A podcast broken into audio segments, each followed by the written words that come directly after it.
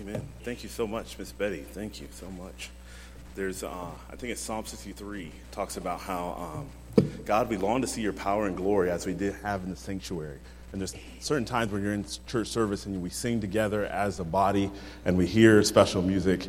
And uh, as it all comes together, there is this. Uh, the special feeling. I know we're not all about feelings, but there's a special feeling when you hear and you start thinking about the truths of God's word and we come corporately together. And as we walk through it, I guess I did not pick the songs or put them to what I was going to do. So the Lord works all these things out. But we're going to be in Psalm 46.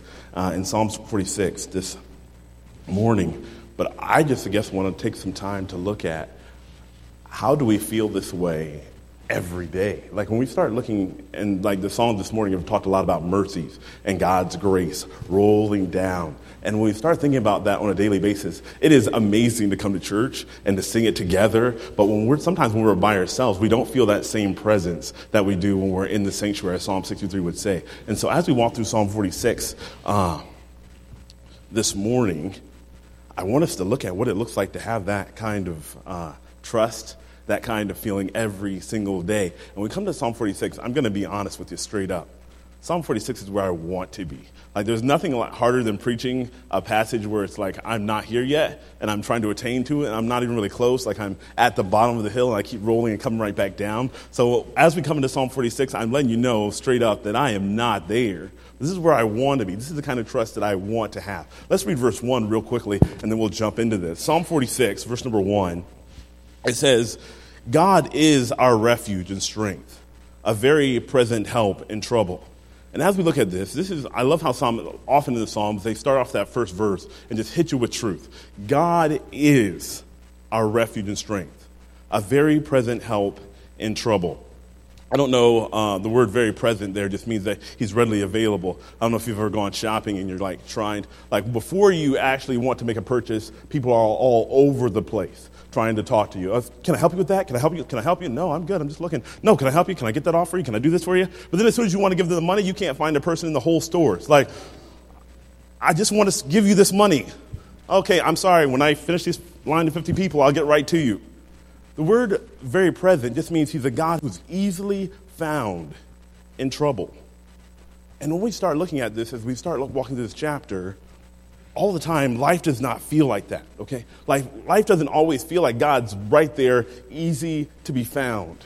I don't know if you've ever had like moments in life where it, it feels like, where do you go from this moment? Like, whether it's a tragedy, uh, health thing, or whatever, like, you hit a moment, maybe you get news, and like, you're like, from this moment, I can't even see past what the next steps would be, what the next step to take is. And when we start thinking about God, Psalm 46 just starts out and says, Hey, I'm just letting you know, God is easily found in the midst of the fog of trouble. He's easily found, but that's not always the way it feels. And I think I've told this story from the pulpit before, but when I was growing up, probably one of the, um, the moment, the key moments that jump out of my head, the first time where I'd have to say on my own, by myself, I had to like reach out and reach out to God on my own was when I first went off to college. And I, I think I've told this before, but um, my great grandma, who had kind of, my mom had stayed in her house growing up. My, my whole family kind of lived in, and I think I've told you this before, we called her Big Granny. So we, they, they stayed in Big Granny's house. And so as, when I, like two days before I was to go to college, Big Granny had a stroke. And we got a call in the morning, like we were supposed to leave for Florida, from North Carolina drive to Florida. And as uh, we got the call, my mom was beside herself because um, pretty much Granny had kind of raised her. And so when we got the phone call, she ran to the hospital. Our pastor met her at the hospital, and they were talking and they were walking through things, and it did not look good.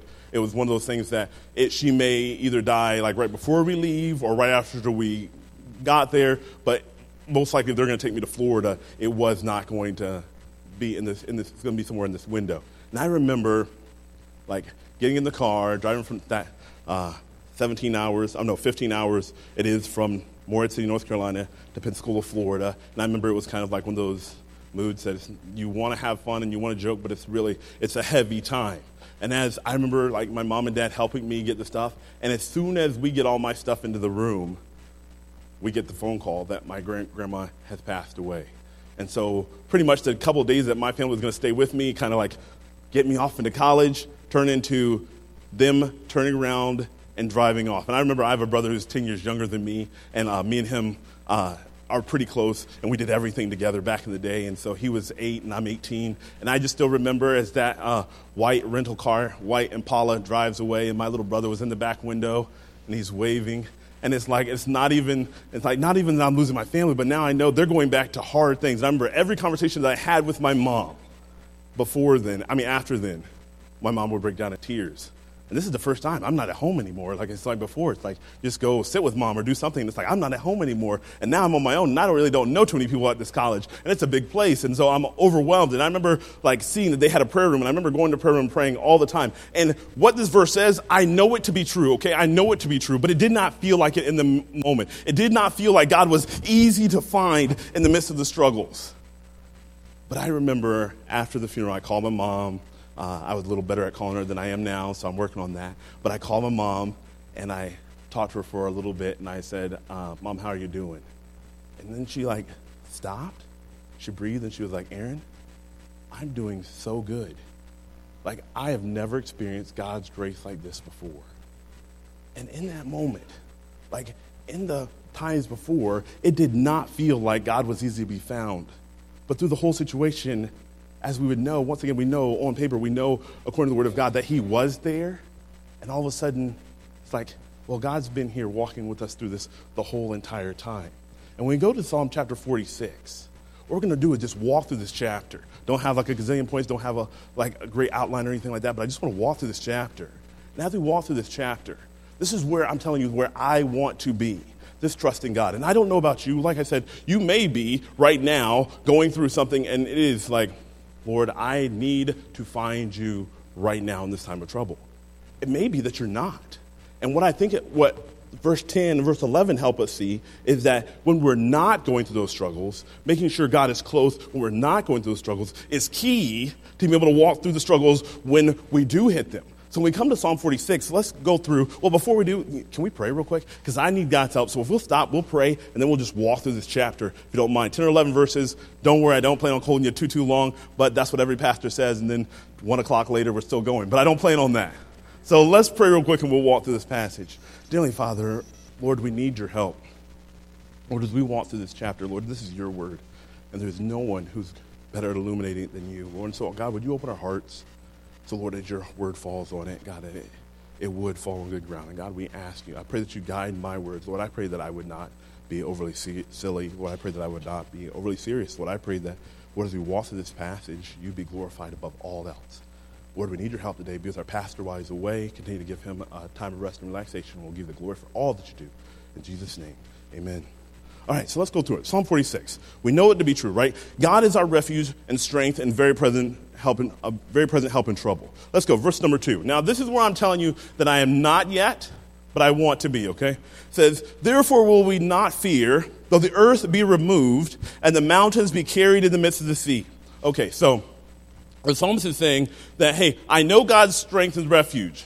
So I will not fear, and he goes on, that though the earth be removed and though the mountains be carried in the midst of the sea. Now, this is where I long to be because I'm telling you, if the earth was being removed and mountains, I was just watching them crumble into the water, there's a slight bit of fear on my heart. Like I'm working to get here. He goes on, verse number three, though the waters thereof roar and be troubled, though the mountains shake with the swelling thereof. And Selah, like, stop, let's think through these things. So when we look at this, like, this is where the psalmist says we need to be. That when the whole world is falling apart, I have no fear. Like I'm just telling you where I'm at. I think last time I had like a major like injury from playing basketball or something like that, and you've probably watched me go through the halls on crutches. I remember that night that I twisted my ankle playing basketball, and the earth wasn't even being removed. It was just my ankle was sprained really bad and it hurt. And I remember laying on the couch and I'm like, Lord, why would you letting this happen to me? Lord, just take the leg off right now. Just take the leg off. It hurts so bad. And it's like, I'm not here yet. I want to be. But this is the kind of faith and trust that God is calling us to that says, hey, even when the earth is literally crumbling apart, God, I know your refuge. I know who you are.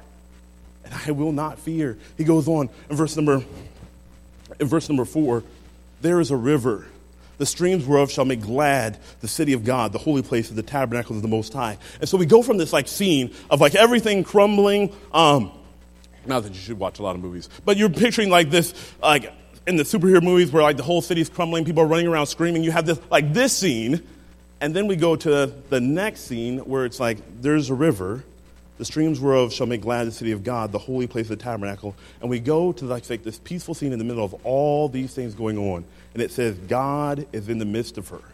She shall not be moved. God shall help her and right early. And so we go from this like scene of like everything going wrong to where God is like this peace, like a river that's going through, and God is in the middle of it. And we go to verse number six, and he says, The heathen raged, the kingdoms were moved. He uttered his voice, the earth melted. God, to everyone who railed against him, like they come out in their rage. God speaks his very words because he's in control. And the Bible says the earth melts at his command. Like, this is God, who God is. He goes on, verse number seven. The Lord of hosts is with us. The general God, the God of armies, is with us. The God of Jacob is our refuge. Selah. Come behold the works of the Lord, what desolations he hath made in the earth. He maketh wars to cease unto the end of the earth. He breaketh the bow and cutteth the spear in sunder. He burneth the chariot in the fire. So, Psalmist is setting this picture right before we get to verse 10. We're in this world because where I want to be and where I'm not yet am is there is no fear. Like everything's falling apart because there is this river where God is in the middle of it. And God has given us this peace. And though everybody rises up against him, every heathen nation rises up against him, God speaks the words and earth melts. He breaks the bow. He defends us all the way. And the psalmist is like singing the song. If you look at the top, um, at the heading of the song, uh, it says to the chief musician of the sons of Korah, a song upon Alamoth. That would mean, if I'm understanding correctly from people who are smarter than me, the song of Alamoth would be it was made for women to sing, um, sopranos to sing this song. I won't do that for you because I don't think it will edify anybody for me to sing this song, sing this psalm. But what it would mean is this is a song of deliverance. And so as this, they're singing this song, it's almost like we come to verse number 10, and as we're singing, God's voice speaks. So it's like, we, we sing songs all the time in church, okay, that we're not all quite there yet, right? I have decided to follow Jesus. Uh, it's like everybody feels bad whenever you say, oh, how I love Jesus, because it's like every pastor's thing to jump on. You come to church and sing, oh, how I love Jesus, and you don't act like it. And so, like, we start thinking, like, yeah, we're singing some, some sometimes we sing songs that, you know, I want to be there. And this is the song, and you can picture these ladies singing the song. And as we come to the point in verse number 10, then God speaks. So it's like, hey, this is what I want to be. I want to be able to stand in the middle of the earth when everything's going wrong, when those moments where I can't see past all the struggles and the problems around. I want to be here, and God speaks, and He tells us, how do you live like this day in and day out? Verse number 10. He says, Be still and know that I am God. I will be exalted among the heathen. I will be exalted in the earth. So just in case you thought I was going to go by every verse as fast as I did the other ones, you're going to get out at 11:15. We're going to stop for just a second right here. It says, "Be still and know that I am God." How do I know that God is with me when all the earth things, when I have decisions to make, and these decisions these are big things. Whatever decision I choose to take, is a big thing. Whether I'm trying to navigate through, I have a wayward child, and this wayward child, I have, God, I do not see you right now in the midst of this. Man, I'm just trying to navigate life in general with my busy schedule, and God, often I do, cannot see past these things. How do we end up living with that trust in God day to day? Number one, from the verse, we be still. We calm down. The word be still just means to let go.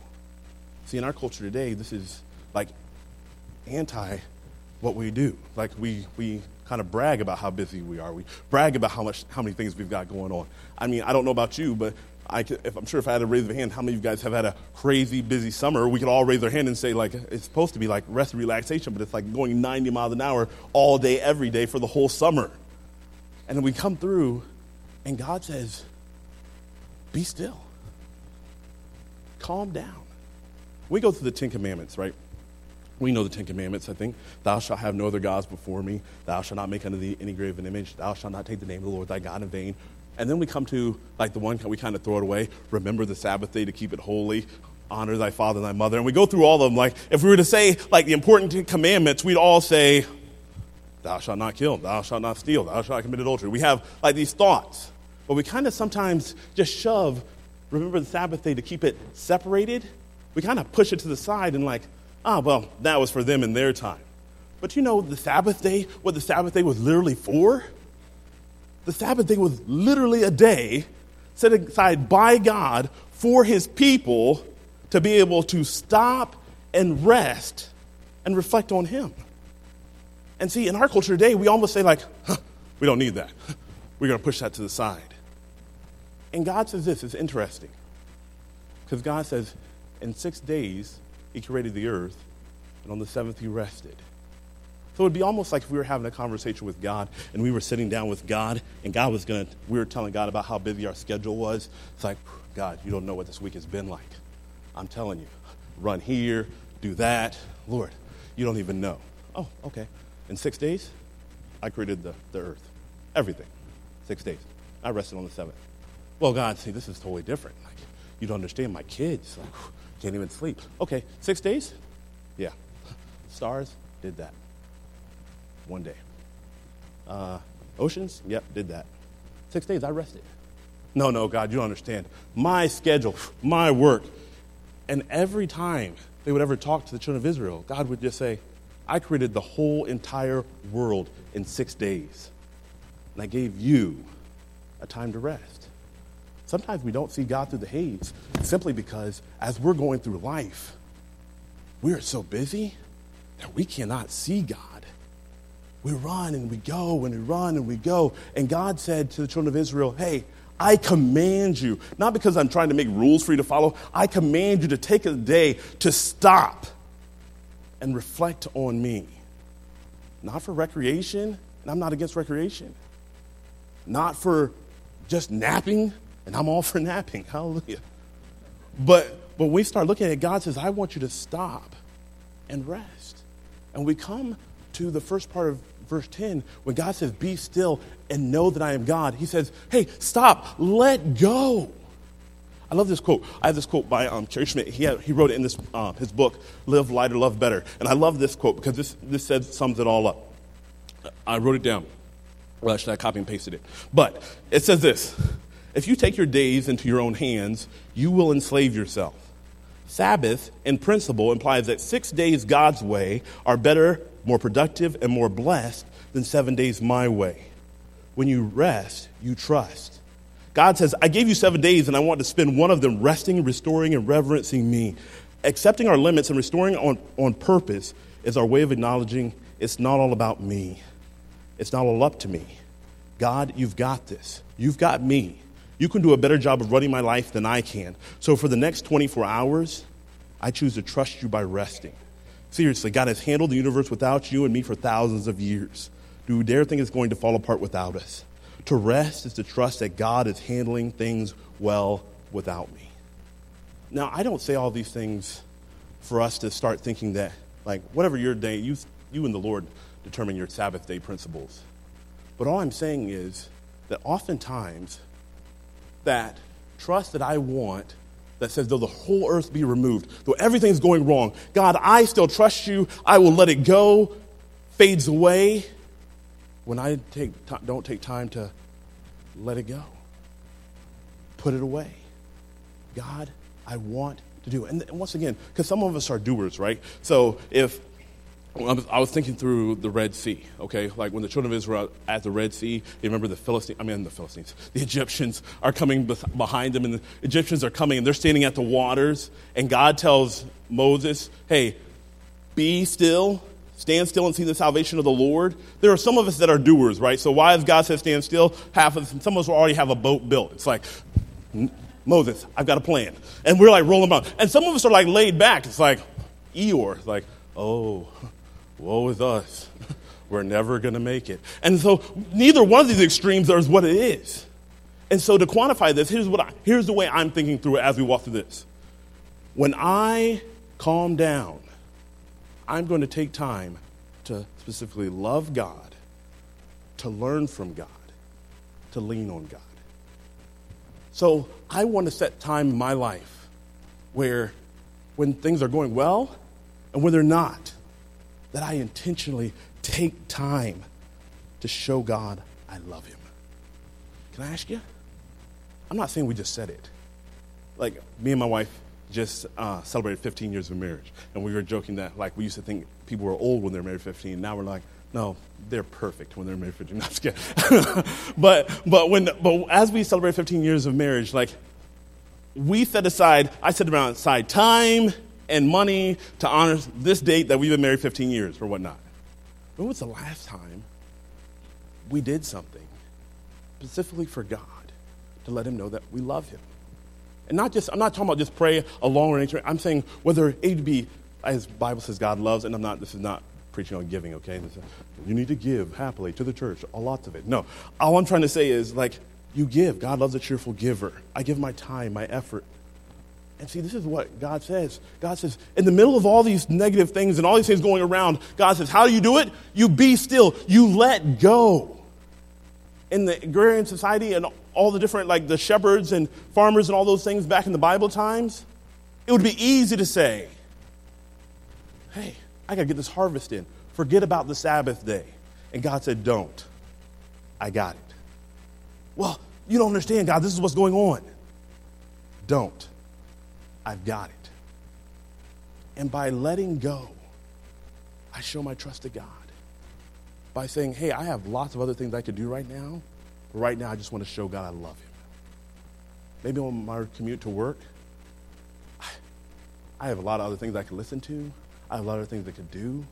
But maybe I just turn on a CD and I just sing and praise my Lord. Because I just want to take some intentional time to love Him. I need to take time to learn from it. Like some of us, some of us, once again, there's always two sides of everything. Some of us are to the point where we have disciplines down, the spiritual disciplines down to a minute. I mean, like, there hasn't been in, in the last 45 years you haven't missed your devotions, and I'm not there yet, just because I'm not 45 years old. No, but I, I'm like, you, you would miss a spiritual discipline for the world. And there's some of us, me in that category, that it's like, it is discipline to be disciplined. It's like, oh man, I got to make sure I set these times and I do these things. And when we start looking at all these things, as we come in, I need to set aside time to learn from God's word. We're memorizing um, scripture as teenagers for the um, for the summer challenge, and we all all of us as uh, sponsors have kind of spoke to the point like I don't know what youth pastor set up this long verse that we had to memorize, but whatever his name is, you probably need to fire him. But I came up with this long passage to memorize, and I remember, like, on the two days before, we're trying to memorize this scripture, and what is it? Brendan walked in and memorized it in like 10 minutes right before it was supposed to be. He's like, okay, I can say it. And it's like me, two days, three days, I'm like going through on my phone, like going through my app. But you know what? It helped me to memorize scripture. Sometimes we leave me- scripture memory in Awana. It's like, oh, this is what the Awana kids do. They memorize scripture. We're adults. We just pull out our phone anytime and read it. When we start taking time to love God, to learn from God, when was the last time you studied something in the Bible just for fun? Just because you wanted to know what God's word said about it? See, these are the things that help me see God in the middle of all the fog and circumstances when I am overwhelmed it feels like the earth is shaking and the mountains are moving forward into the water. By me spending time right then with God during the quiet moments where I'm still and I let go and say, Yeah, God, there's a whole lot of other things I could be doing. But I choose to love you. I choose to learn from you. I choose to lean on you right now. These are going to help me. So he says, Be still. Let it go. And he says, And know that I am God. This is the thing. Hasn't the devil been working on this since the time began about like challenging God's authority and that God is not God? This time began, Adam and Eve. From the very first. Are you are you sure that's what God said? I mean, I'm just letting you know that God just knows that if you eat this fruit, you'll be like God. I don't know. I'm just saying. He's holding out on you. And God says this He says, Be still, calm down. And then he says, Have confidence in me. Know that I am God. This is where I want to be through every situation. Do you know when you go through Hebrews 11, the Faith Hall of Fame, like all these superhero Christians, you know that all of them simply just had confidence in who God was? By faith, Abel. Abel, what'd you do, man? I sacrificed the sacrifice God told me to. Like, come on, man. You didn't like raise the dead doing. Nope. God said this is the sacrifice he wanted. And I figured he's God. So I did what he said. Oh man, by faith, Noah. Noah, what'd you do? Built an ark. Yeah, that was awesome, wasn't it? Well, actually, I was just doing what God told me to do. He specifically gave me the, everything I need to do. Use this kind of wood, go here and do this, and that's what I did. Then God said, It's time to get in. And we got in. And it started raining. I don't know if you call me a superhero for that, but I pray the Lord I got in. Because what happened after that? The mountains were removed, and the waters did rise up. And I was glad I was in that ark. By faith, Moses' mother saw that he was a proper child and was not afraid of the king's command. Hey, Jochebed, what, what, tell us in this interview, what did you do to have a son like Moses? Well, he was born, and they said, kill your son. And I said, no, I'm not going to kill my son. I tried to hide him. Then after that, I kind of launched him out into the river. Mom of the Year award there. there you go. And God took care of the rest. See, as we walk through the Bible, the people who did something for God were simply people who had confidence that God is exactly who he says he is. And what he said he would do, he would do. And we start living life like that. See, because a lot of times, I put myself here, I struggle with sin, and maybe you'd be in the same boat. I struggle with sin when I think that, well, God, I know you said this, but I really believe this is true, and I'm going to go this way. And I'm telling you, every time I find out I was going the wrong way. And God says, This is how you do it.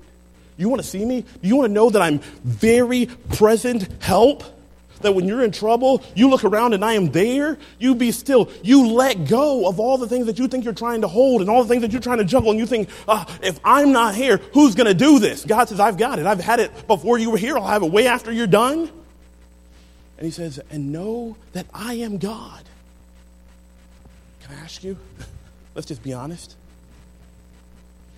Have we had moments where the decision that God made for us was not the decision we wanted, and we were pretty quick to let the Lord know about it? This, this isn't the way I wanted it. This isn't the way I wanted my kids to be. When I, when I envisioned having a family, this wasn't the picture that I was looking at. Man, God, when you gave me this job, like, I thought it was going to be okay, but this is not what I was picturing. God, when I came to Trinity Baptist Church, this is not what I was picturing. And when we start looking at the decisions that God makes for us, the people in the Bible who we would call heroes were simply people that just said, You're God. And what you say and what you do, that's what I'm going to do. Job. Naked would I come out of my mother's womb, naked I return thither. The Lord gave, the Lord taketh away. Blessed be the name of the Lord. And in all this, Job said not to charge God foolishly. We come through, he says, hey, be still, calm down, let it go. And he says, be confident of this I am God. And he goes on, I think this is the one in our culture today would be the, I guess, the biggest one for us. And he says this I will be exalted above I mean, I will be exalted among the heathen. I will be exalted in the earth. We start thinking about the gospel story, okay? When we start thinking about the gospel story, every spot through the gospel story would seem like God is losing. Like we go all the way back to the Garden of Eden that we are talking about just a second ago. We start in the Garden of Eden. God has created this wonderful earth, beautiful situation, amazing. And as He created all these things, He puts two human beings in the middle of it. And we say, there's where he went wrong. And in this whole gospel story, like, God, you've made everything perfect, everything. So you're going to put Adam and Eve here?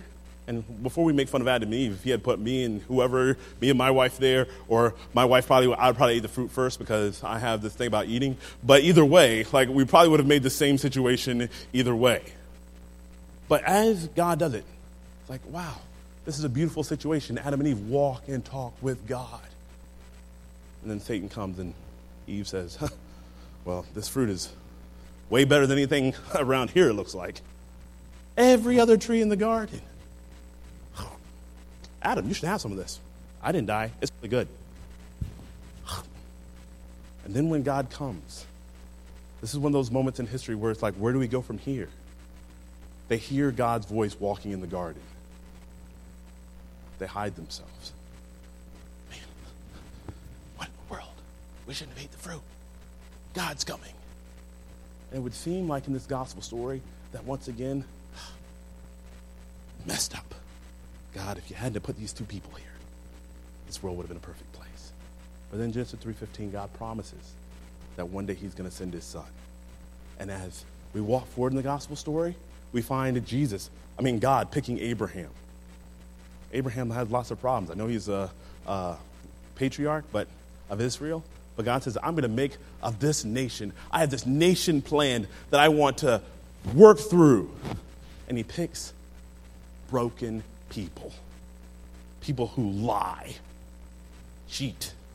God says, Abraham, I'm going to make you a father of many nations. And the Bible says in Genesis that Abraham falls on his face and laughs. Well, this is the kind of people God's working with. and it would seem like, man, this story is already going nowhere. And he goes through, and God takes this nation over and over again, delivers them out of bondage. Lord, we're sorry. Come help us. And God, in His mercy and grace, grabs them up and brings them out. Then it happens again, and happens again, and happens again, all through the Old Testament. And so then we come to this part in the New Testament, and all of a sudden we have this Christmas story, right? That the baby has come. Simeon stands up and he says, Now, behold, is the salvation. Let thy servant die in peace, because Jesus is here, the Messiah is here. This is the best part of the story. Until we fast forward to Calvary and we find out that baby is laying on a cross because he's been beaten with, you can't even tell he's a man, and nailed to it and dropped down into a hole. And he hangs there naked on the cross. And everybody that sits around, Bible says, they look in disgust on Christ. This story was going so well. I know it had some problems in the end. I mean, at the beginning, I know that Israel hasn't been all like the glorious people that we thought they would be. And we come to the cross and it looks like it's over. But then three days later, we come back because Jesus, after three days,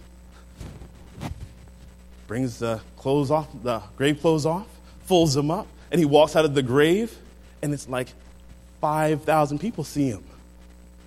All of a sudden, the early church starts. This is the best part of the story. This is getting good. But then once again, people get involved. And as people get involved, 3,000 people are getting saved, all these things, but then persecution comes and all these things. And we get to where we're today.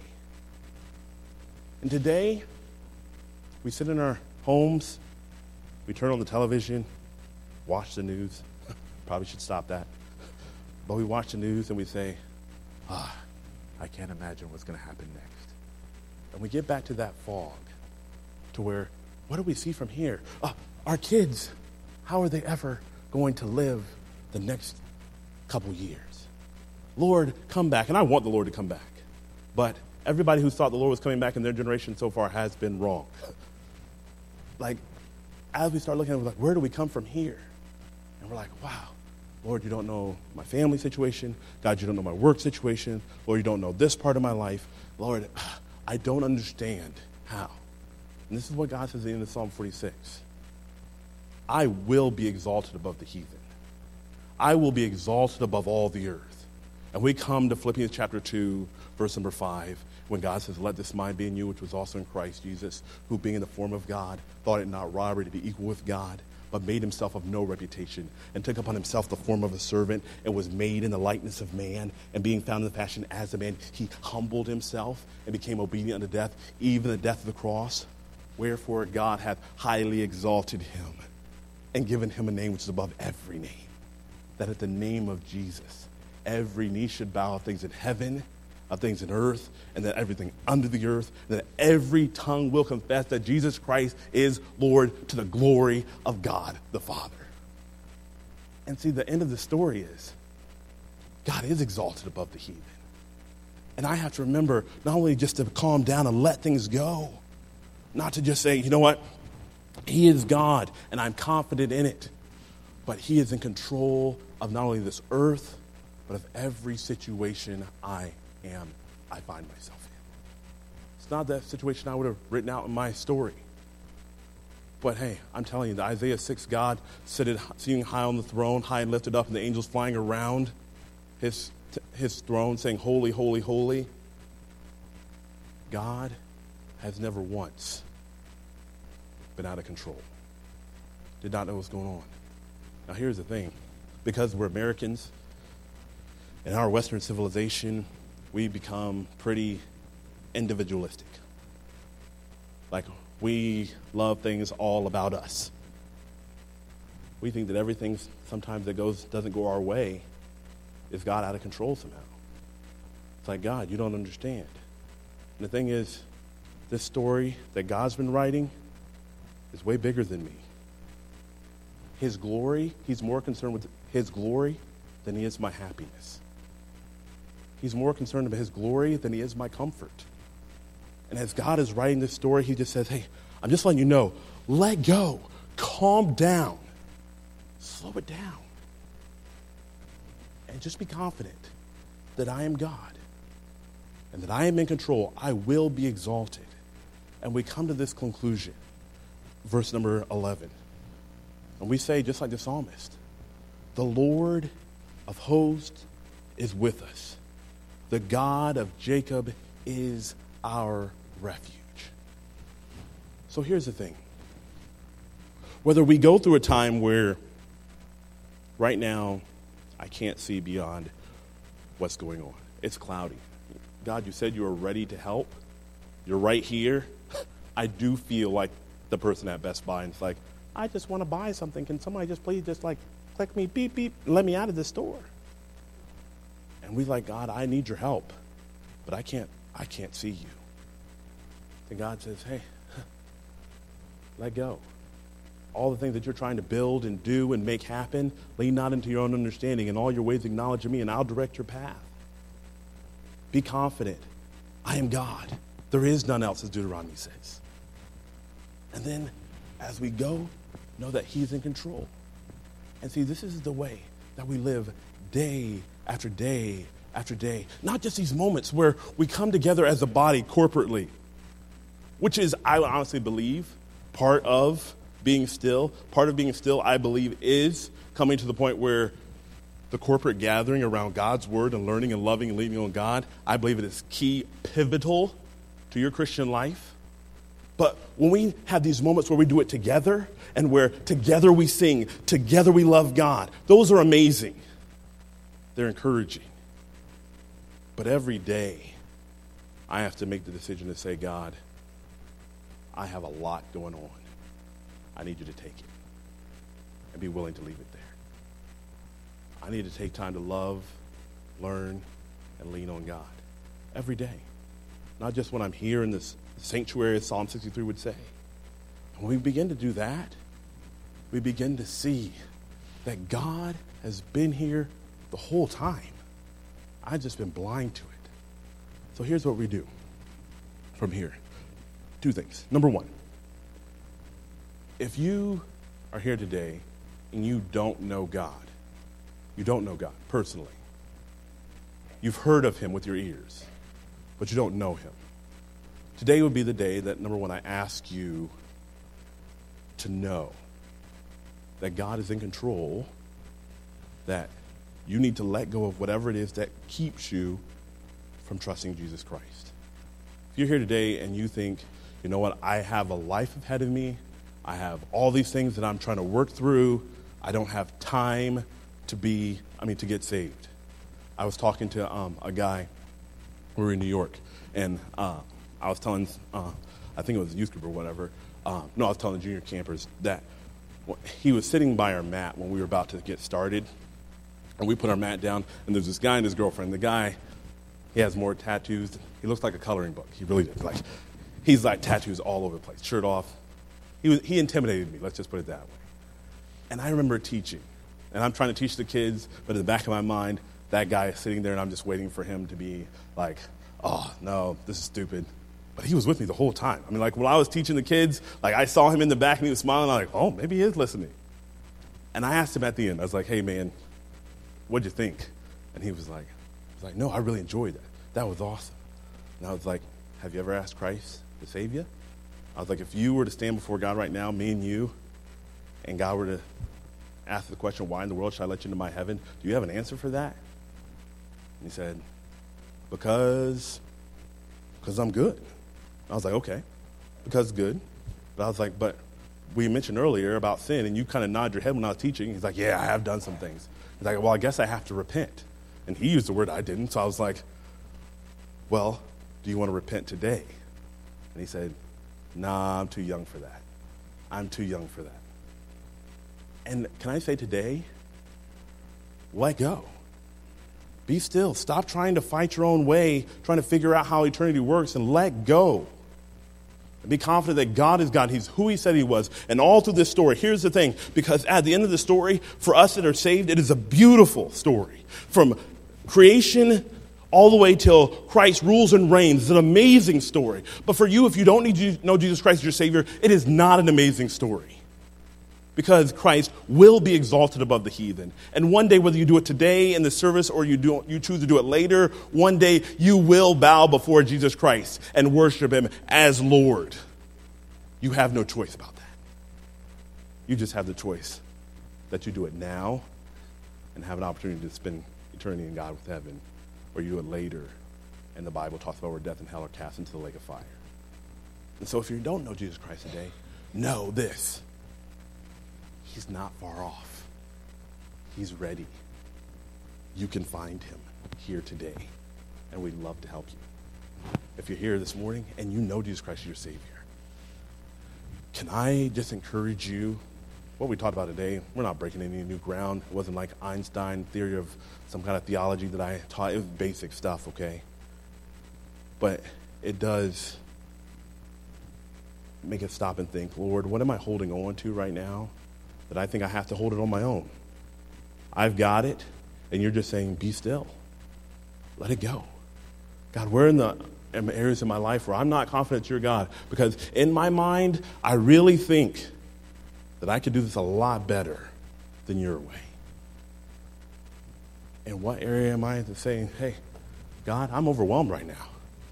Like there's all these things happening to me, and I didn't know, I don't know if you're in control or what. And God's throne still sits there. He's still sitting on it. The angels are still flying around it saying, Holy, holy, holy, holy. And God has not been shaken by it. God did not have to say, Hey, bring me updates on what's going on with so and so. He's like, I'm in control, and I will be exalted. So, whatever that looks like for you, let it go today. So, here's what we're going to do. Uh, Pastor Tolman, I have a, I asked him to sing us, uh, not him to sing a song, but us to sing this song together. So, in just a second, we're going to stand up and sing in just a second. Now, this is it. If you do not know Jesus Christ is your Savior today, I'm going to say that I would love for you to do this. I have not told Mr. Rob Harmon this, but I don't think he'd mind. Brother Rob Harmon is sitting back there in the back. He's an usher. He has the smooth looking beard. He's the man. But if you're here today and you don't know Jesus Christ is your Savior, if you would stand when we start singing and you walk to the back, we'll have someone show you how you can know Jesus Christ as your Savior today because it's the most important decision you'll make. We'll have the altar open. I know sometimes like we're an uh, open altar, and sometimes we don't. But if you want to come down to the altar and pray, then praise the Lord. Come down to the altar and pray. If you want to pray in your seat, pray. But let's make sure that before we leave this corporate body at Psalm 63, and we're seeing God's power and glory in our midst together, that we take uh, all these things into consideration. So I forgot the number, Pastor. 533. 533. I'll take my mic off and we'll sing this together. Let's stand. Let's stand. And we'll sing it together and we'll be dismissed.